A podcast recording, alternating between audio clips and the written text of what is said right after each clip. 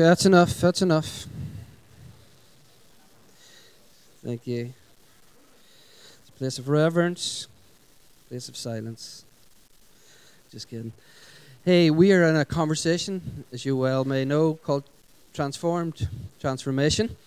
And uh, we have been going over this uh, key verse, which is our context and our our center verse for the for the few weeks that we've been on it. We've been actually on it four weeks. I can't believe that. And uh, the text is, "Do not be conformed to the pattern of this world, but be transformed by the renewing of your mind." And like I said at the week one, that God doesn't have a problem with the world. In fact, God loves the world that He gave Himself for it. He, the problem is the pattern of the world, the structure and the systems of the world, and that we're not called to live by the system, we're not called to live by that pattern, but we're called to live by His wisdom, and He transforms our thinking, and then we're transformed. And that just doesn't stop there. Actually, our transformation actually doesn't just transform us, transform us, but it actually then we transform our communities, we transform the places where we are. Transformation is not for us to gather on Sundays, but to scatter during the week so that we transform the world around us. And that's what transformation really is all about. We are truly transformed, but when He does something in us, He does something with us, and then He does something with others. It's always been the story of God right from the beginning. And so I just want to set this morning up. We, uh, we have a couple that are just back from Calais and Dunkirk. Um, they've been out there for six weeks. Um, they're tanned, they're shimmering. Uh, they've been drinking wine every day and eating cheese, and uh, no, they haven't. But uh, just to set this morning's conversation up, uh, just as I invite them to come up, I want to give you a, another text of scripture because transformation begins when we transfer, transformation begins when we transform our thinking. And that's really the gospel message. Jesus says this when he came and the kingdom of heaven came. He says, You've got to change the way that you think, for there's a new government in town, there's a new way, there's a new rule, and there's a new reign. And that was the kingdom. So repentance means that we change our ways, we change the way that we think, we change the way that we live. And that's what true repentance is really all about. And so when he comes and he says, Repent, for the kingdom of heaven has come, he's saying, Hey, things are changing for the better. Okay, it's not a message of condemnation. It's not a turn or burn message, it's a message that changes the way that you think. Change your lives, turn it right round because there's a new way to live. And so often I find with the churches that we're answering questions that people aren't asking. Sounds controversial, doesn't it? It's just our hearts. We have this passion. We've fallen forward into His mercy and His grace, and we've found this great God who's transformed our lives. And then what happens is we start to answer questions that the world are not yet asking. We're answering questions that people in your work are not asking. We're answering questions that people in your streets are not asking. You see, we were hoping and we're, we're longing that people are asking that they need Jesus, that they're looking for the peace of God, but they're not asking those questions. They're asking all the questions. Of course, that's what they need. Of course, that's what we bring. But sometimes we need to ask the questions that people need answered. Does that make sense? It's not contrary to the gospel. It's actually part of the good news of the gospel that we bring what people need. That we bring life change to people, that we bring it in the ordinary and the everyday, that it just doesn't happen in the red chair here on a Sunday morning, but it must happen on a Monday morning. If the gospel is real and if Christ is alive, it's got to happen on a Tuesday. If Christ is alive and we have been transformed, it's got to happen on your streets, in the supermarkets, wherever we go. Transform people, transform society. So here's what I want. Here's my text this morning. I'm not going to take up too much of these guys' time, but uh, Michelle's going to ask him some questions. But our context this morning is more around a story. So the, the news this morning, the gospel this morning, the good news is going to be around stories and actual life experience. This is what it says. This is how we need to change our mind. And this is what I mean by answering the questions or asking the questions or answering the questions that people are asking. Does that make sense? Doesn't make sense to me. Hope it makes sense to you. Isaiah 60 says this. I'll just read it very quickly for you. If you have scripture, please turn there. Do not turn on Angry Birds. Do not go to Facebook or Twitter or Instagram if you're looking at it on your phone. Isaiah 60, verse 1 says, Arise, shine, for your light is come, and the glory of the Lord rises upon you. See, darkness covers the earth.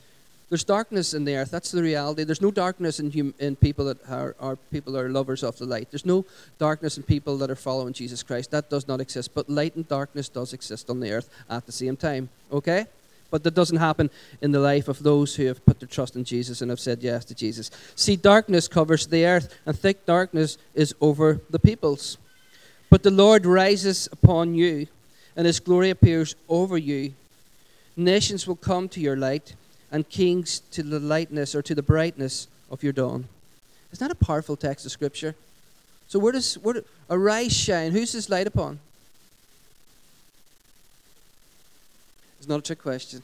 You're all very quiet and play. Us, you and I, His light is on us, and we need to transform our thinking. We need to renew our minds. You see, what happens is the enemy's strategy, as we look at the problems in society, as we look at the problems in the world across Europe and across even our own nation, as we look at society, as we look at our own town, often we conclude that it's just full of darkness, and what we do is we get distracted.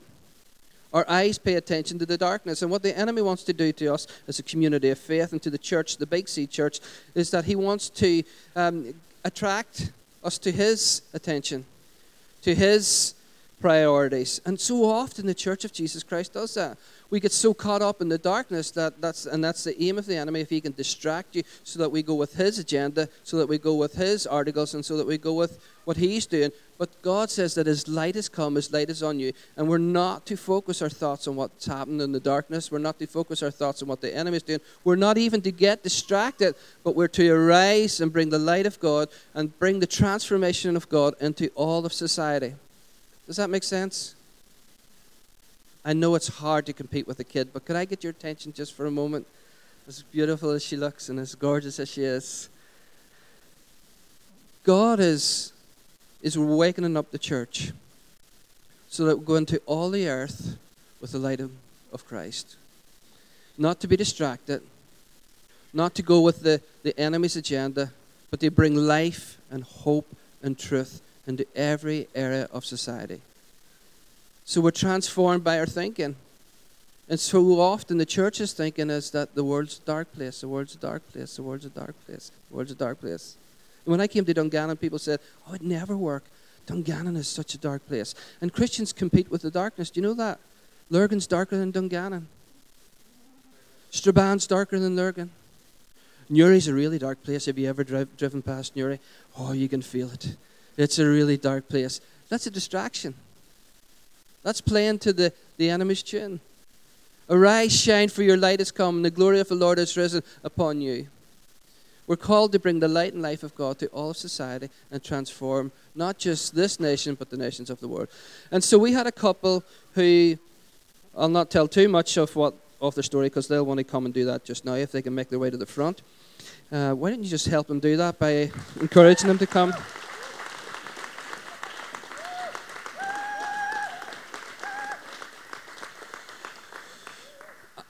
I feel that Brian and Diane, what they did is they asked questions and they answered questions that people were asking.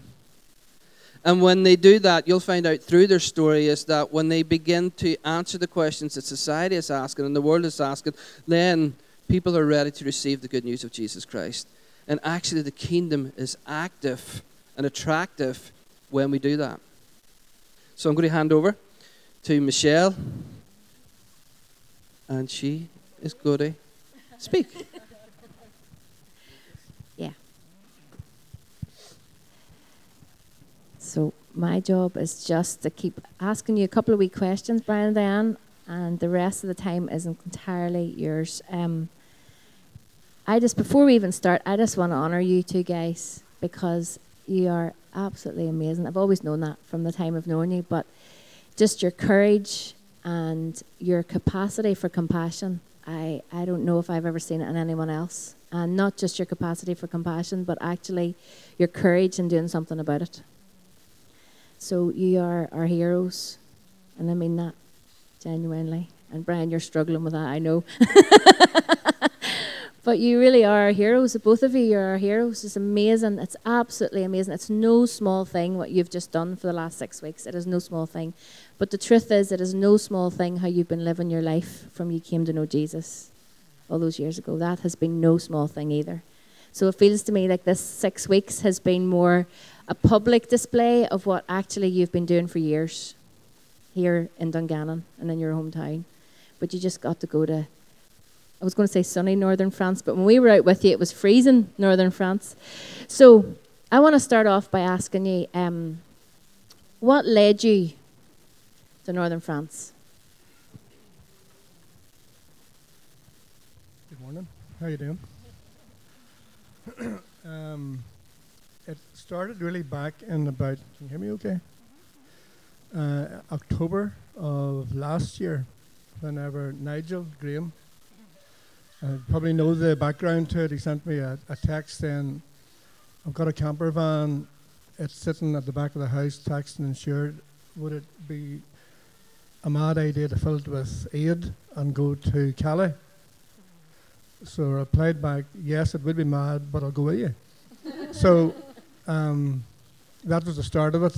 Uh, I suppose Nigel had been nudged by God for a few months on this one and hadn't done anything about it until one day in work he like physically felt God give him a kick up the backside and hence the text. so we'd gone out, uh, Advars and Paul and, and ourselves went out for four days then in November and we built a few shelters in Calais camp. And then a big team of 15, 16, 17 came out in February, end of February. I, I came home then and um, I got into bed the first night. It was very comfortable, very nice. And I thought, I know 7,000 people who are jumping into something much less pleasant in a refugee camp. And it didn't sit well with me. So that started a whole uh, uh, thought pattern. Went back to work, and uh, kind of everybody knew I wasn't settled. So I went into the boss one day, one Monday, and I said, "Any chance of getting uh, three months off work?" And he says, I, I'll talk to my boss. So he talked to his boss, came back to him the next day and says, Yes, no problem. I'll hold your job over for you. So I thought, hmm, drat, I have to do something now. Uh, we sort of settled on two months then. Um, I had to talk to Diane. and uh, I knew she'd come anyway. But we settled on six weeks, seemed to be a fair compromise, and took two months off work. Um, that was the difficult one to actually say, yes, I'm going. That, I mean, anybody I talked to here during that time knew I wasn't settled. But, you know, can I go? Can I afford to do without two months' wage? Um, can the family do without us? Yes. Um, the family want us to go? Yes, probably. Um, so the whole thing went on in my head then. I know, God, you want me to go. I don't know exactly why I'm going or what I have to do when I get there. But at the end, end of it, I just said, I am going. I'll go. And it was like a ton of something fell off my shoulders. So I thought, okay, we're going. Diane was happy to go too for the six weeks. So I thought, yes, we're in business. how to go then, um, what to bring with us. So a lot of weight had been gathered up, so we filled the Land Rover. That was a concern. 22 years old. I wondered if it would make the journey with a, a, a caravan full of groceries as well, groceries and and and aid, food, um, blankets and all that sort of stuff. Then I thought, well, I didn't buy it in Donnelly, so it'll probably be all right. so. Um, Sorry, that was a plan one day. um, so yeah, that that was basically it. And we said we'll go. Uh, yeah, it was it was like jumping off a, a, a tightrope. But um, yeah, it was good. So um, while you were out there, um, for for people here who maybe have no idea of what the place looks like, could you sort of just set the scene of of what the conditions are that the refugees are living in and and then sort of talk about some of the things that you were able to do some of the differences even the aid that you took. Like what's the sort of things you took with you? What difference did that make? And and what's the setup like out there? Okay well the camps themselves uh, um, there are two camps essentially. There are more there are small ones elsewhere which we didn't actually see but uh, there's a big camp at dunkirk and when we went out in February, it was uh, in a really bad state. It was really the worst by far. But uh, um, charity called MSF, Médecins Sans Frontières, had built a new camp for the folks. So now instead of tents in muck and lour, really, they were in hardcore with lots of little like garden sheds that they lived in. And we thought it was lovely. And then when you come home and you think, you think it's lovely for people to live in a garden shed, you know? that's not that's not really so good. The Calais camp then it had had a lot of clearing done since we were there in February. Um, the police had basically just dozed the half of it. Some of the people disappeared, but generally speaking, they just got squished into a smaller area. So where there had been one little shack or one tent, there were now two, and it was very concentrated. Because it was better weather, it wasn't that warm when we were there most of the time, but it was quite dry.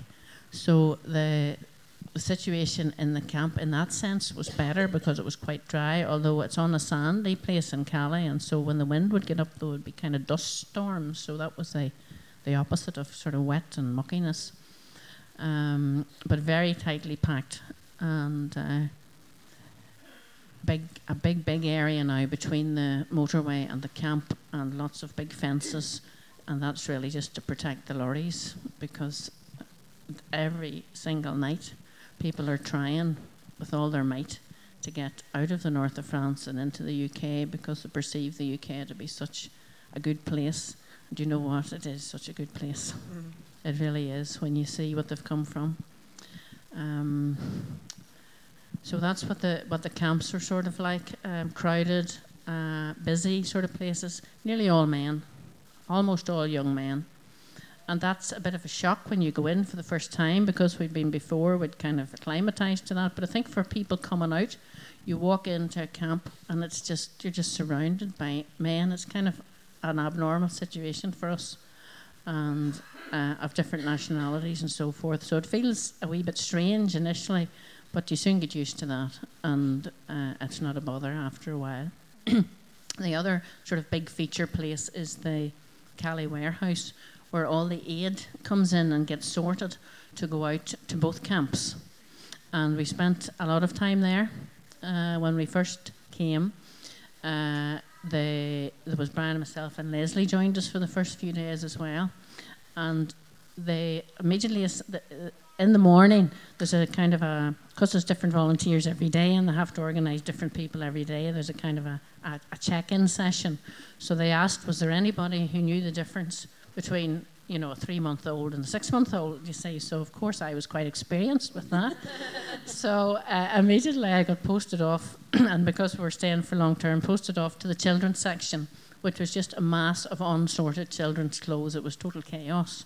So that was really my project in the mornings for the time that I was there. There was blankets to be sorted, there was distributions to be done, there was food to be prepared for daily meals, there was food packs to be made up to go out to people who could cook for themselves.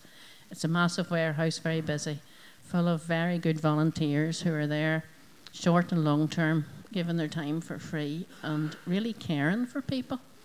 And uh, not so very many Christians, a few, which is a wee bit sad. Although at the end of the day, I suppose the original charity uh, who started helping the refugees was uh, one called L'Auberge des Migrants, and that's a Catholic Church charity in the north of France. So the church kind of started it, but uh, it's it's really other people who've taken up the call. So it was really really good to be there with Jesus. Yeah.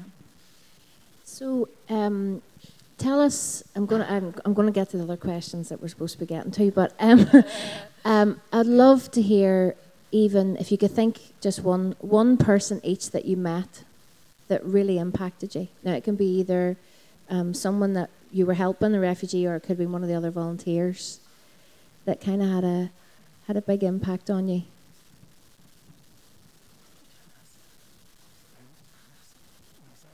Um, we walked one day into Dunkirk camp. Uh, I think we'd heard about. Yes, I'll tell the story from the beginning. Diane was in the warehouse sorting children's clothes one of the guys who's involved in the distribution of clothes in Dunkirk came into the Calais warehouse looking for books about God. And the reason was a guy in the camp had asked him, could he find any uh, books about God? So Diane says, "Aye, yeah, I books of one called the Bible It's a good one." so, yeah, um, he'd been he'd been he had found a Bible, I think, in Farsi, and he had. We met him the next day, and uh, he said that he had been reading this book about Jesus, and he said, "I love my food, but I've missed my breakfast, my lunch, because I've been reading this book. I can't stop reading it."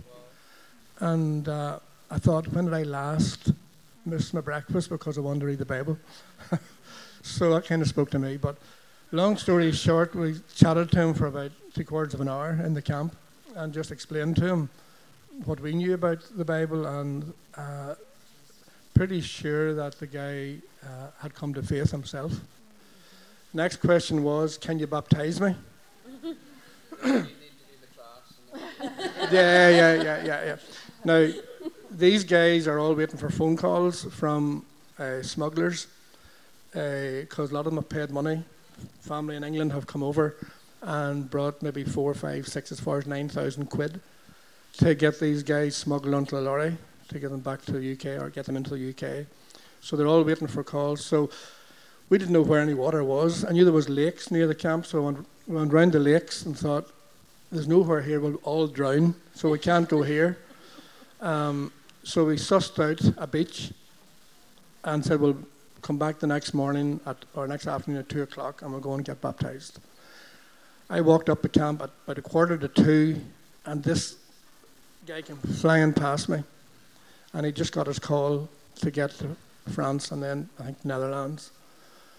Um, but he'd come to faith. It was strange, you know. I thought I would love, it would have been lovely to have baptized you, but such is the urgency uh, from where he had come from. Uh, if he had come to faith in the country that he hailed from, he would have been publicly executed and hung in, in, in the square of his, of this town. Uh, so even just to sp- uh, speak to us was quite a risk because he didn't know who we were. So it's a wee bit cagey there when you're from his particular country um, to mention anything about God to anybody, even in France in a refugee camp. So I think I think he'll survive. Um, I was going to run after him, but he's away that quick, and I wasn't quite sure if it was him. I know he had an orange top on the day I was speaking to him, and he had an orange top that day. So to get the freedom is worth a lot of money to these people, and uh, I didn't hold him back. But yeah, I have it very easy compared to these guys. Yeah, definitely. I suppose in a way the, the person who sticks out in my mind is kind of similar, and it's it's the thing of the the persecuted Christian really. It's quite a quite a remarkable thing to meet people who are in that situation, and we um, maybe about twice a week, maybe slightly more, did a tea and coffee bar just in a wee wooded area, outside one of the camps. And it was a place where they could come and sit and talk and um, get a cup of chai, as they called it. You only had to say chai and they all came over to you, you know. It's not like here where you think if you offered somebody a cup of tea, they'd look at you as if you had two heads, you know, out, out in the middle of nowhere. But yeah, they all came and they sat and they chatted. And every so often you would see folks coming from one of the Middle Eastern countries and we're deliberately not being too specific because this is a public. Um, this is, goes out publicly, and there, there's a real, real fear. Um, but from one of the camps, we, uh, you could see the people coming. You could say, those are believers, because they were just aglow with the love of Jesus. They were just glowing, and you go and sort of mention it tentatively, and they were kind of afraid to say because there were other people around listening. And and as Brian was saying, at home, if if they were caught, they would be publicly executed. And that's us. We don't even know we're living here. We really don't. We don't know we're living. And you could just, you could just cry with them because you look in their eyes and the love and the joy and yet the the pain. And as I've been thinking about it, I've been thinking the only thing I can think of is um, did e'er such love and sorrow meet? Or thorns compose so rich a crown? You just felt you were, you know, Jesus is with us and we know we're in the presence of Jesus, but in an even more tangible way, you felt you were in the company of Jesus. And again, there's one particular uh, young man, a, there were a group of several civil engineers who'd come, and he'd had to leave his wife and his family at home. And he was saying, um, Again, this is all very quiet. You're nearly whispering in the background. And uh, I said to your family, if yes, they are. What about your wife? not sure, kind of thing. And a young man, and uh, very, very gentle, very, very respectful, very mannerly.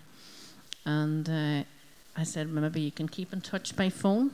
And he said, well, I was able to.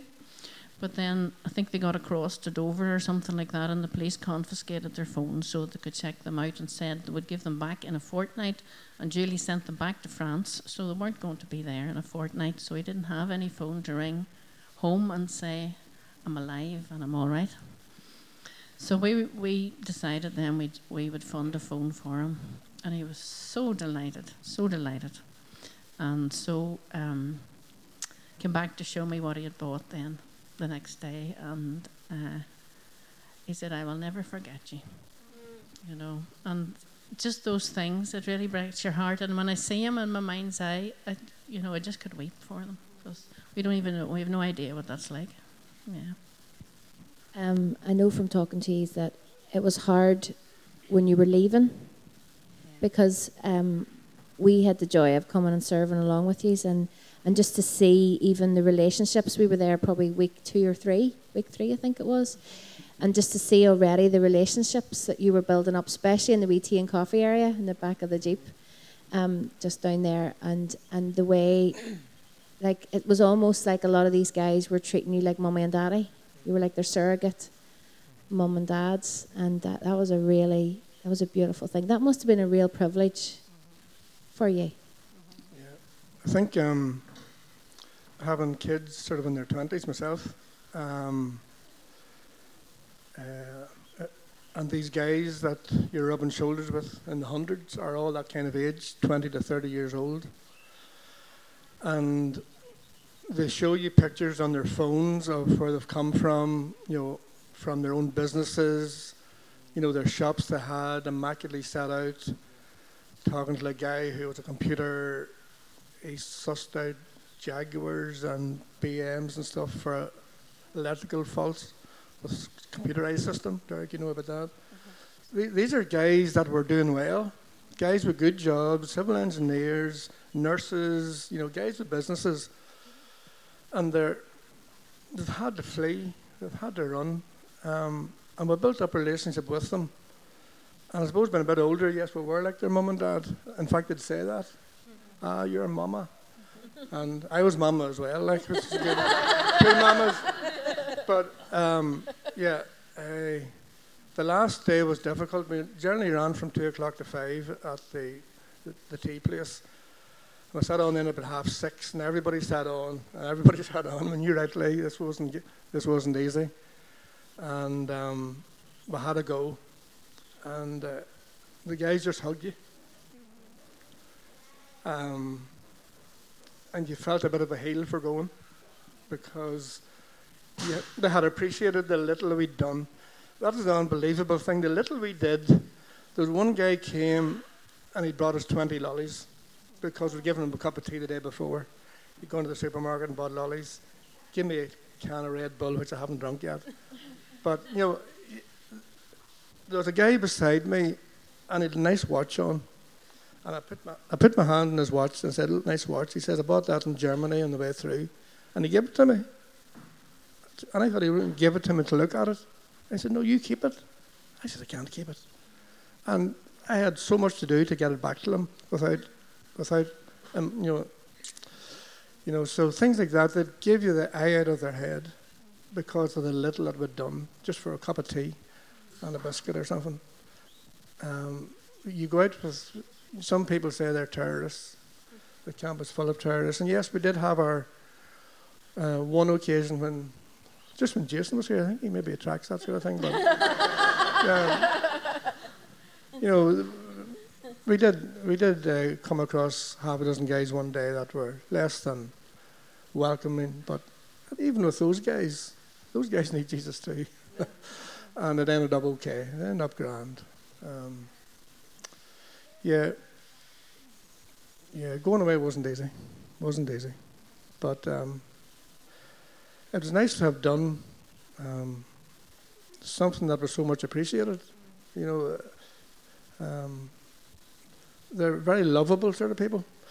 Uh, the the place where we're doing it, it was mostly uh, people for, uh, from a Kurdish background, um, and it was interesting to hear their story and having no homeland as such and wanting their own country and the struggle they've been through, um, and mostly from Iraq. And this morning, there's 50,000 people taken hostage in Fallujah, uh, been used as a human shield uh, against the American forces, or against ISIS, sorry.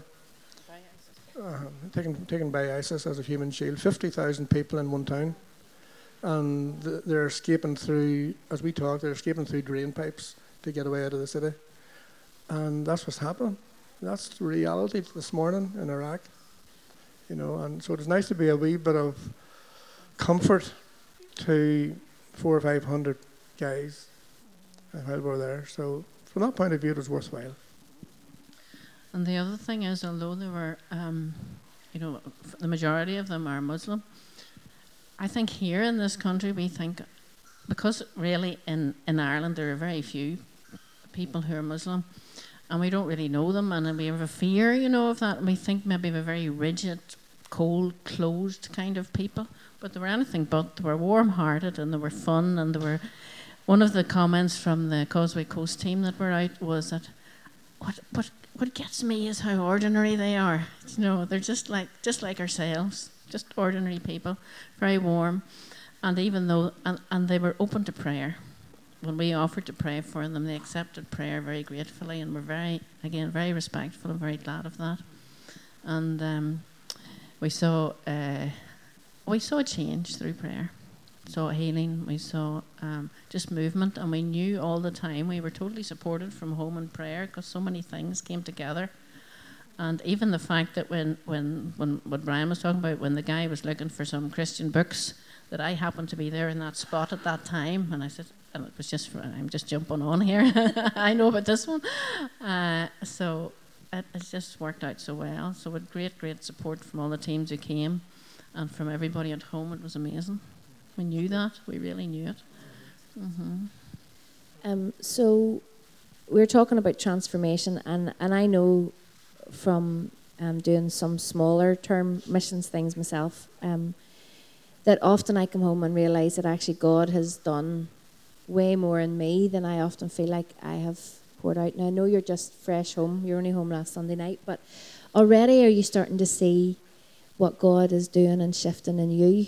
Sort of the transformations that He's doing with you two guys in this journey. Well, I've been thinking about this because you told us you were going to ask us that, obviously. Very well prepared here, um, so, one of the things, just to follow on from what I was saying there in answers to prayer, you see, I think it is quite hard to formulate how it affects you and how it changes. It's hard to put it into words, but um, faith has increased. Faith has increased. Before we left, um, about three weeks before, God had given, I'm going to tell this story because it's a good story. God had uh, given me a word, seagull. Just, I thought He was saying to me, seagull. And usually, if I feel God sends them to me, I look up, I get to a concordance or, you know, Google it and find all the scriptures I can around seagull. Well, I don't know if there was any seagulls in the scriptures at all. There was things that might have been a seagull, but they weren't big. So I thought, oh, well, maybe he wasn't really speaking to me at all. So I let it lie there. And then um, that was fine. We did all our packing and preparation. And the morning we were going, we came up the Killyman Road, and up in the sky, I could see three big, enormous birds flying. And I thought, oh, there's three swans. And I love seeing swans fly. So I kept my eye on them. And when they came close enough, actually, what they were were three seagulls. They were coming up the Killyman Road, and just as we turned into the Gortmerron Link Road, the three seagulls came along beside us over here, over Integrated College. By the time we got to the Eurospar, they were away, and I just it just melted my heart because I thought, "There's, I mean, Dungannon's not big on seagulls normally, yeah," and uh, they were. I just thought, "Oh, Father, Son, and Holy Spirit are with us, and they've come over the church, and we're gone out as part of the church." And they've just seen us off. And then, lo and behold, when I got to the campsite, every wee street, uh, when I say a street, I mean it was like from here to the back of the room, had a wee signpost on it with a name, and on every single signpost there was a wee seagull. So, um, and then when we were coming home, you say, uh, Brian says to me, I wonder will there be any seagulls to welcome us home? And just about a minute later, I got a text from Paula Graham, and she said, Guess what? When we were at church this morning, Nigel says, Look up, and there there was three seagulls over church that morning. So, uh, although although it wasn't as we came home, it was the thing of it was Nigel who started it. It was the church who has been all part of it, and the whole thing was included. And so, what seemed like a daft thing, a seagull as a word, became something very special. And it was great. And faith has increased, and the impact that you have on people by praying for them, and um, just by being there. You want to say something about that? About I will. Th- what people said. I will maybe also um, sort of backtrack a wee bit. Uh, in the thinking about going, um, I thought it would be interesting to give two months' wage and stay at work. But because I went out, or we went out, um, twice as much as my wage was raised, and 26 other people went out as well. And since Nigel first had this vision of going out, 45 people have been out in the refugee camps. That's brilliant. So just interesting to note that if you do go yourself, that maybe others will go with you. It's a bigger thing. It's not that easy to give money, but it's a lot easier to give money and stay at work than to go away from work, if you know what I mean. So give your time. I think that is the big thing. Take, give your time. I mean, others, you know, other people don't have your time, obviously, when you go, but you're giving your time to other people, and, and so many fell in behind that thinking. It was great. Great to have so many teams out. Nearly every weekend, there was folk out, and was eh, people were able then to hit the ground running because we knew where to go and that sort of stuff. So, what is the question? Transformation in you. Transformation in me. Flip, I don't know. I honestly don't know. I can't really answer that one. Um, I, I, I know I'm not particularly settled since I came back. and definitely, you know, still haven't really settled down here. S but I have no plans for anything. But I'm open to whatever God has to say. If there's something more to be done, I'll do it. So I think it's it's the thing of when you God nudges you to do stuff, and it doesn't necessarily have to be go to a refugee camp. Here's me preaching now. Go. he nudges all of us, right? Uh, uh, he nudges us all to do something, and it's always a quandary with us: will I or will I not? Does it make sense? Most of the time, it doesn't make sense, but that's just how it is. It's counterculture usually, uh, and but I would just say go for it. If he's nudging you to do something, whether it's go around with a meal to your next door neighbour who's 110, do that. You know, just do it. Uh, it it'll not be particularly straightforward, maybe, but do it anyway. You know, jump off the diving board and see what happens. Uh, I mean, who wants a mundane life anyway? You know, it's, yeah, it's overrated.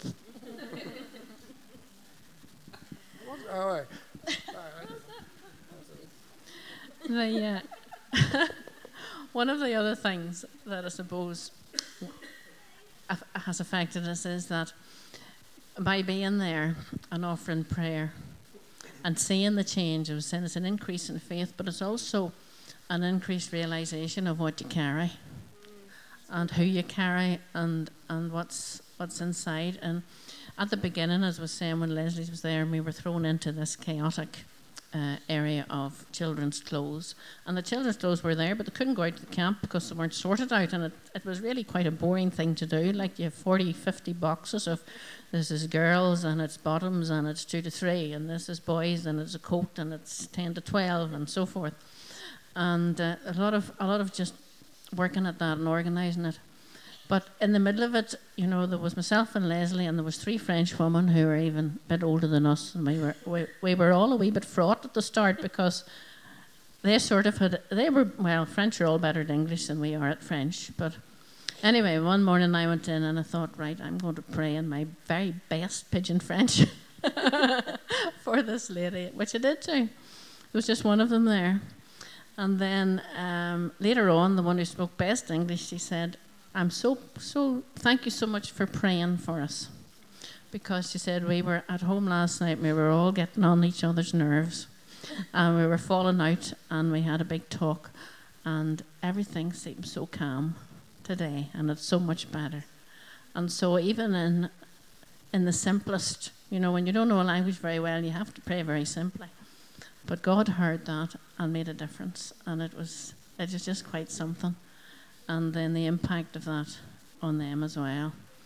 And even as we left, when we were going to go, one of the girls saying, "Oh, you're going." You say, uh, one of the girls in the office. I hardly ever saw her. She was just knocking about from time to time, but she was away from where we were working in the warehouse. And she says, "Oh, you're going. I'm so sad you're going. Everywhere that you and Brian were, it always seemed calm." You say so, and I thought I didn't have any concept of that at all, but she saw that in us and I thought, well, that's that's really something. And then I have to tell you this because Brian will not telling you. Another there's another lady who was organising the stuff coming into the warehouse and all the loads that were coming in. And one day she comes up to me and she says, "There's one good man about here, and you've got him."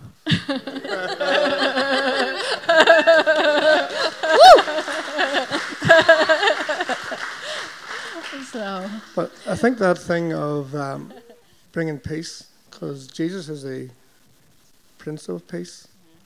And I think be encouraged by the fact, no matter where you go in your work tomorrow, that you actually bring that peace. You mightn't think it, because we didn't think it, but you bring the presence of God. We all bring the presence of God wherever we go. The aroma, the sweet smell of Christ into the, the darkness. And be encouraged by that, no matter where you're coming from. You know, no matter yeah, just when you know Jesus, He will do that. You, you impact the people sitting beside you, you impact the people in the office, in the factory, wherever it is. Uh, don't underestimate that, it's pretty powerful. The, uh, the other thing that we learned, I suppose, which we sort of do know, but we learned even more from our experiences in India and so forth in the past, was you can live very simply, and it, it actually frees you.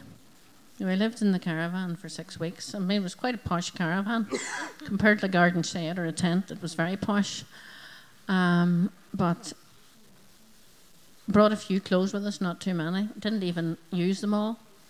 Uh, because we, you know, we just wash them and use them again. You bring for all weathers, and if you only get cold, you don't need too many of them.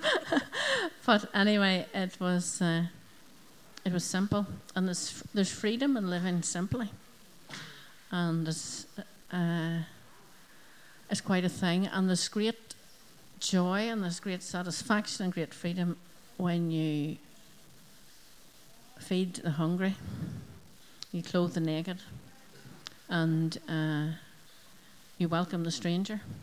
And Jesus said, when you do it unto one of these, you do it to me. And you really do. And it warms your heart and it melts your heart and it changes changes you inside. It just draws something more out of you. And it's it's really where bottom line and a lot of people, a lot of the volunteers who were there, as I say, they weren't they weren't believers, but they'd come out maybe to volunteer for two or three days and they'd stayed and I think they stayed because they really found meaning in, in helping people who had nothing and who were distraught. And it, it's probably value added things now, that's very value added. yeah. Before I get you to pray for us, is there anything else that you wanted to say this morning that I haven't prompted you with? Is there anything else you want to finish off with? And then I'm going to get you to pray for us. Just maybe that um, God's heart breaks for people.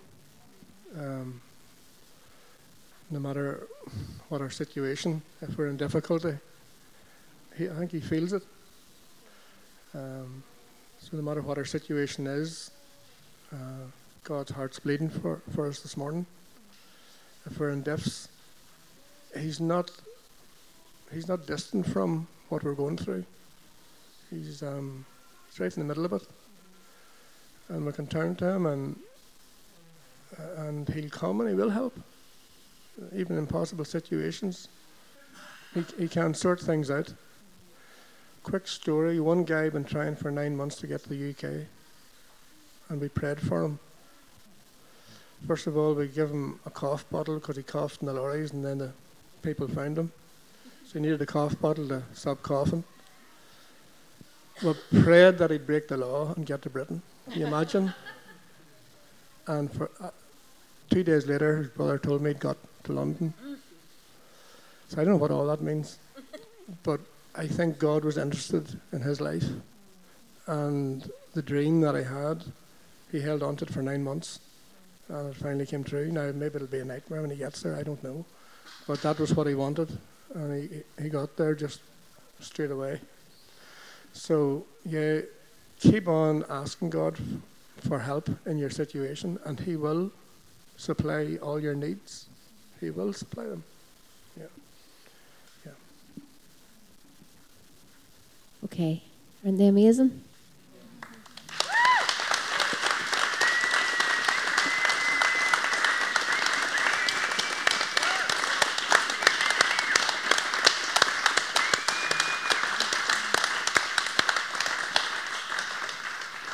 I'm sure, like me, you could have listened to them talk on the way more. So here's my advice to you invite them for dinner, invite them for coffee, and just get them to tell you their stories. Um, I'm sure you'd be okay with that, wouldn't you, Brian, going to somebody's house for dinner and coffee first?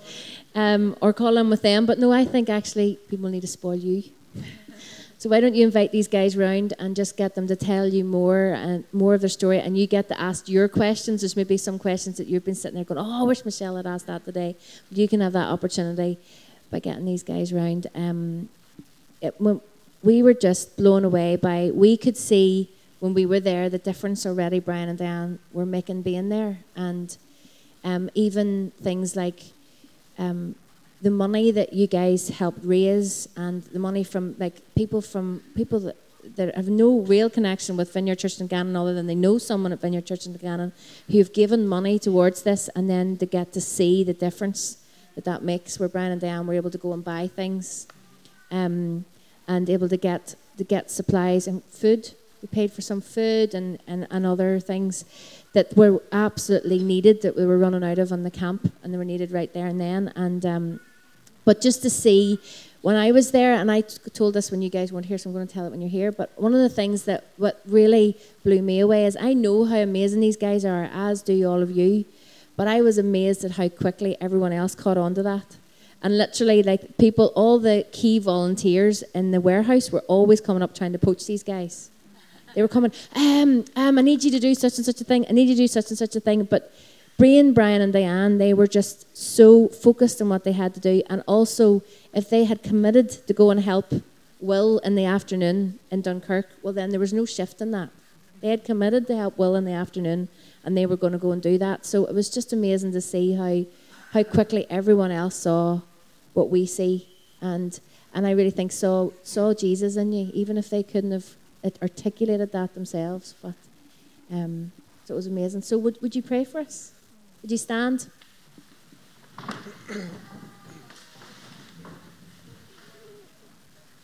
So, Father, thank you. Um, thank you that you're real, that you're not a figment of our imagination, but that you you live, uh, you live within us. Um, yeah, thank you for all you've given us in this country the freedom to be here this morning. Yeah, the freedom just to worship you. And uh, help us to just do more in terms of helping our brothers and sisters who are under pressure. Give us new ideas as to how we can help. Yeah. Father, we thank you for this church. Thank you for community.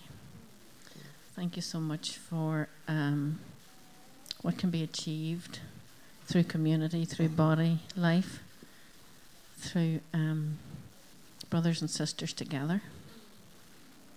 Yeah, thank you for all the support from here and uh, just knowing that and the impact of it on the ground, and that we were able to say that we are from a church and say it with great pride and with great joy.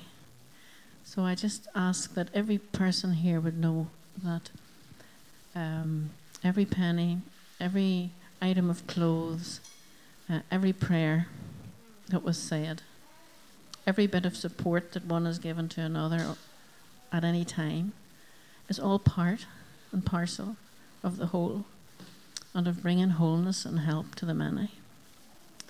So, uh, yeah, we just ask for your anointing again as, as you sent those seagulls, Father, Son, and Holy Spirit, anoint this church uh, to be Jesus to our world and to the ends of the earth. Because you're a very big God and you're a very loving and compassionate God, and there's nothing too much for you. Yeah, so strengthen us, bind us together, send us out as a as an army for you, bringing good, bringing joy, bringing love, bringing help wherever we go, and your peace. Thank you, Jesus.